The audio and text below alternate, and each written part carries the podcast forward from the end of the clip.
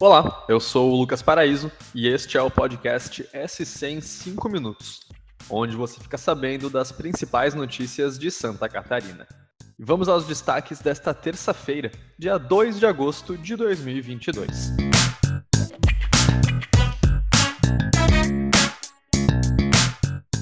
Uma ocorrência de polícia movimentou e assustou os moradores de Florianópolis hoje no início da tarde. Uma tentativa de assalto no centro da capital terminou com troca de tiros e o atropelamento de pedestres na região durante a fuga dos suspeitos. Um dos assaltantes morreu baleado. O assalto foi praticado por três suspeitos contra uma loja de celulares na rua Felipe Schmidt, bem no centro da cidade. Da loja, eles levaram pelo menos oito aparelhos e 200 reais em dinheiro, segundo as informações da Guarda Municipal. No entanto, um policial militar à paisana interveio e iniciou uma troca de tiros com os assaltantes. Um dos suspeitos foi preso ainda na região, enquanto os outros dois, um deles já baleado, iniciaram uma fuga com um carro roubado. Os assaltantes fugiram em direção à Beira-Mar Norte, onde acabaram colidindo com outros veículos no trânsito e tiveram então a tentativa de fuga frustrada. Toda essa ocorrência gerou também muito trânsito em toda a região central da ilha. Mais detalhes e imagens desse caso você confere lá no NSC Total. Mudando de assunto, uma operação nacional batizada como Não Seja um Laranja cumpriu quatro mandados de busca e apreensão nesta terça-feira em Joinville. A Polícia Federal investiga um esquema criminoso organizado voltado para a prática de fraudes em contas eletrônicas mantidas em várias instituições bancárias do Brasil.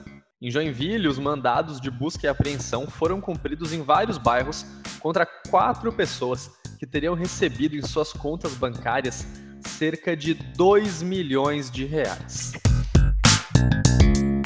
E estarrecedor. Essa é a palavra usada pelo promotor de justiça Alexandre Daura Serratini ao descrever o laudo cadavérico de Luna Gonçalves, a menina de 11 anos que foi assassinada em Timbó, no Médio Vale do Itajaí, no mês de abril. E as novas informações do caso que vieram à tona surpreendem até mesmo as autoridades. De acordo com o integrante do Ministério Público, a garota foi brutalmente espancada várias vezes antes de morrer e também sofreu violência sexual. A mãe e o padrasto de Luna estão presos e passam então a ser considerados réus na ação penal.